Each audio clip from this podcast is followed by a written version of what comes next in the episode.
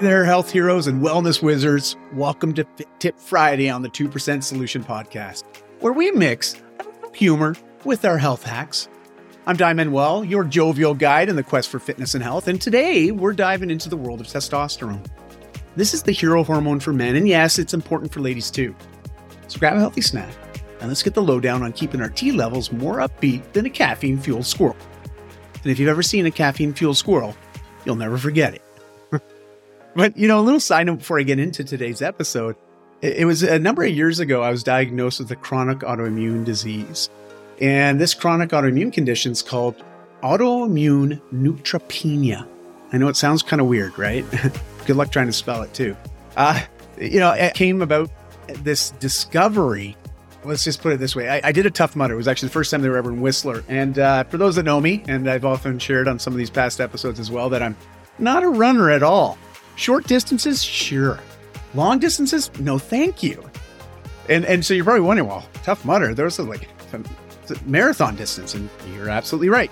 But the nice thing about it, it gets broken up with all these cool obstacles. There's usually a bunch of other people getting muddy, getting cold, doing crazy stuff on those obstacles. And we just have to get to each obstacle by doing little short runs. Well, some are longer than others.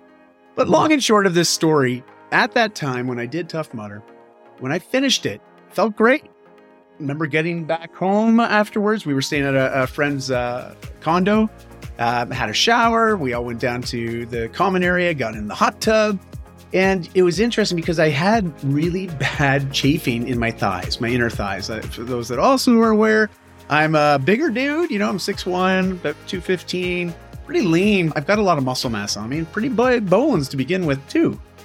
As such, I'm not really built for distance running my thighs got quite chafed. And when I sat into the hot tub, I guess it's probably not a good idea considering all the bacteria that's often in hot tubs.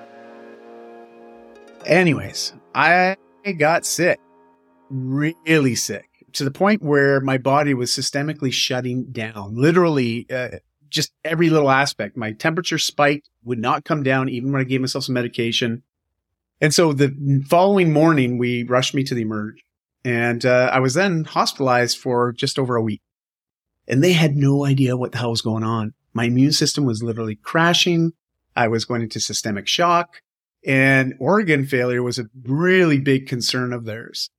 And uh, to top it all off, it was at St. Paul's here in Vancouver, which is a teaching hospital because a lot of the various educational programs here in BC, specifically in Vancouver, this is the hospital where a lot of these students do their practicums and so forth. So I had this literally, it was like a train of hematologists or hematologists to be making their rounds. And uh, so every day was rather interesting getting a new group of students coming in, all hypothesizing about what was going on in my body. And uh, the hematologist ordered some major blood work. We found it had no neutrophils. And neutrophils, just so you're all aware how this impacts you, is when you have healthy neutrophils, you get a little scrape, you get a little viral infection or a bacterial infection. You've got a line of defense that can usually prevent that from progressing into something worse. I don't have that line of defense. And if I do, it's extremely weak to the point that my body really de- isn't able to defend itself against a, you know, something like a pandemic. so you can imagine those couple years, my hematologist just a joke, God, Dai, you should just live in a bubble. I'm like, I can't do burpees in a bubble.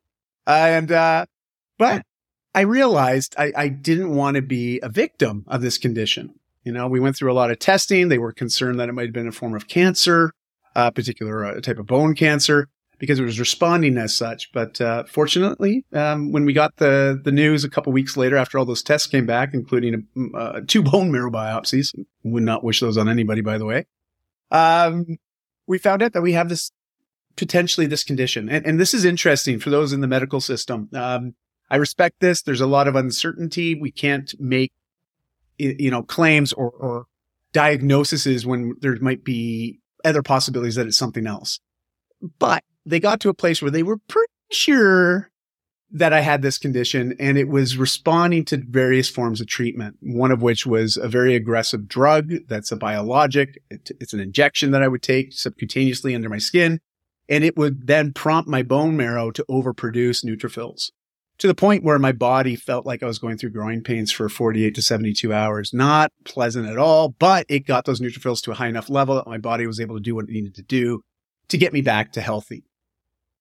Ah, long and short of this whole preamble, I'm letting you know something also was happening with my testosterone levels as a result. And not just testosterone, but all my hormones. But testosterone is the one, especially for a male, you know, early 30s, you know, prime of my life, relatively uh, from everybody's uh, external view, extremely healthy. And I was doing all the right things. And this is why the doctors also said, ah, you're a bit of an enigma. And if a doctor ever says you're an enigma, I don't think it's usually a good thing. At least I didn't take it as such. I had to Google what enigma was at that time because I didn't know what it meant. Um, but I thought it didn't sound very good. Uh, long and short of it, it basically I was a bit of a mystery. And you know, we've been moving forward ever since then. It's been almost 10 years now.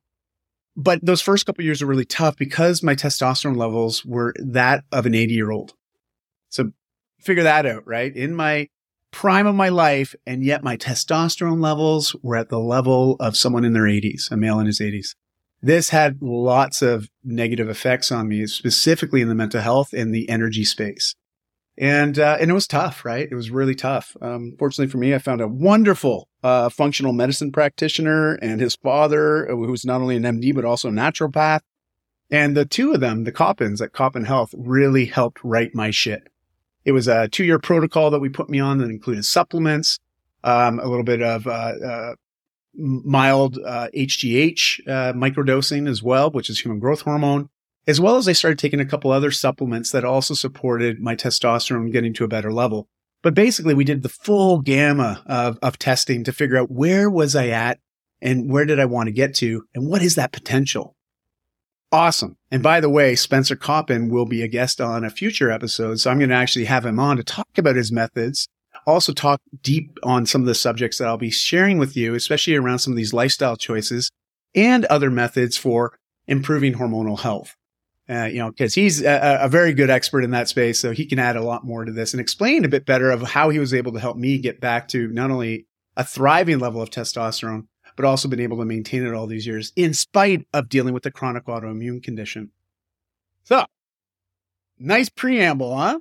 So let's get into this today, right? Because first up, you're probably wondering what the heck is testosterone? I mean, Think about it this way. It's, it's basically the gym buff of hormones, flexing its muscles in men's bodies. And yes, it makes cameos in women's bodies too.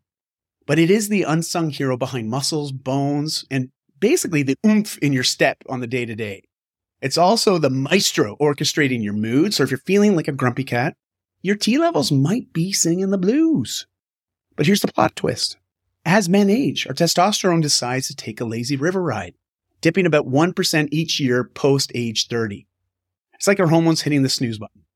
But don't worry, we're not doomed to become grumpy old men quite yet. But let's talk turkey, or rather, how to keep your testosterone levels strutting like a peacock. Here are eight natural ways to keep your T in tip top shape. And trust me, they're easier than folding a fitted bed sheet. And those guys out there, you know what I'm talking about. Christy, my wife, can attest to this my efforts when I get that out of the dryer, I roll it up into a tight ball and I just throw it in the top of the closet. And I, I don't even try to fold those fitted sheets anymore. I just don't know how. So I refuse to uh, invest any time in it. Anyway, moving on. Testosterone is not just a buzzword from fitness mags.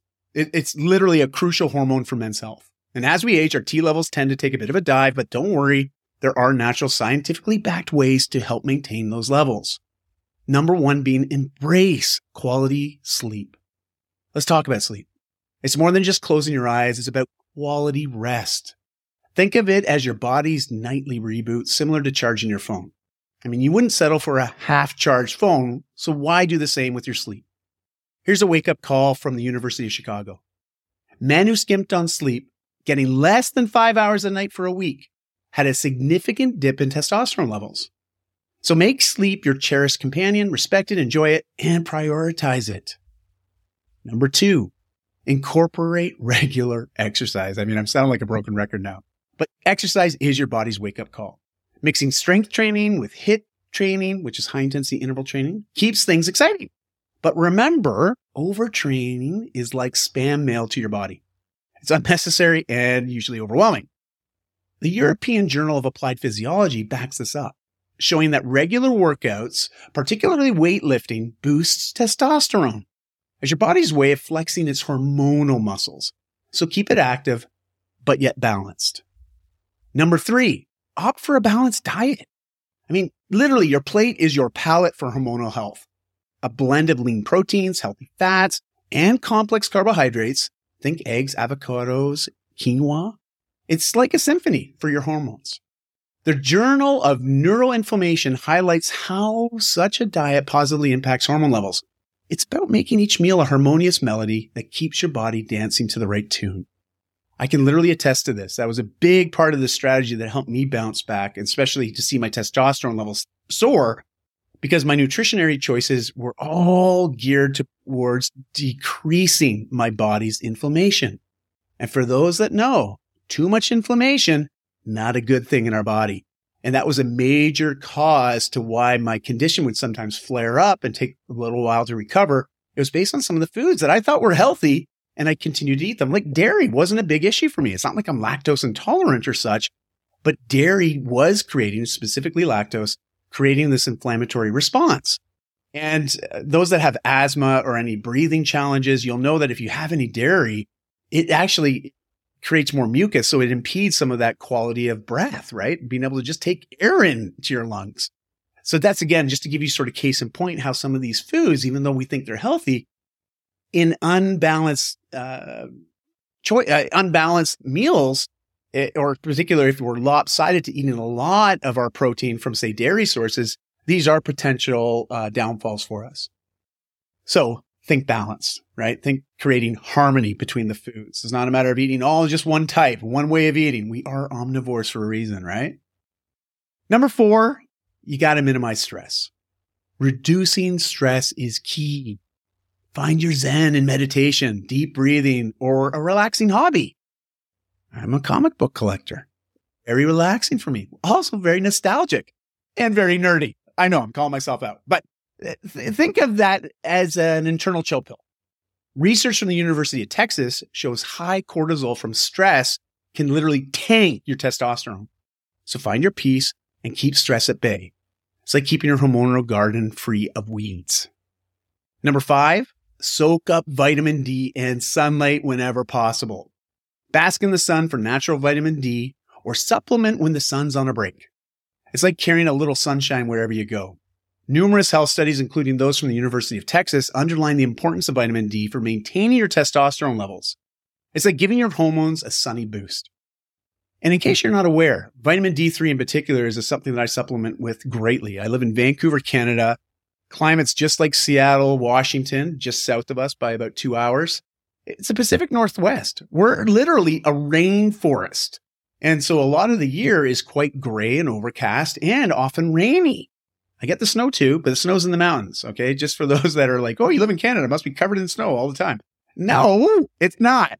all right. It's not. That's just, I'm not even going to go there. But vitamin D3 is a great supplement. In Canada, though, you can only get up to 1,000 IUs in a single pill, where down in the States, you can get upwards to 5,000 IUs in a single pill. Interesting just how different governments regulate things differently.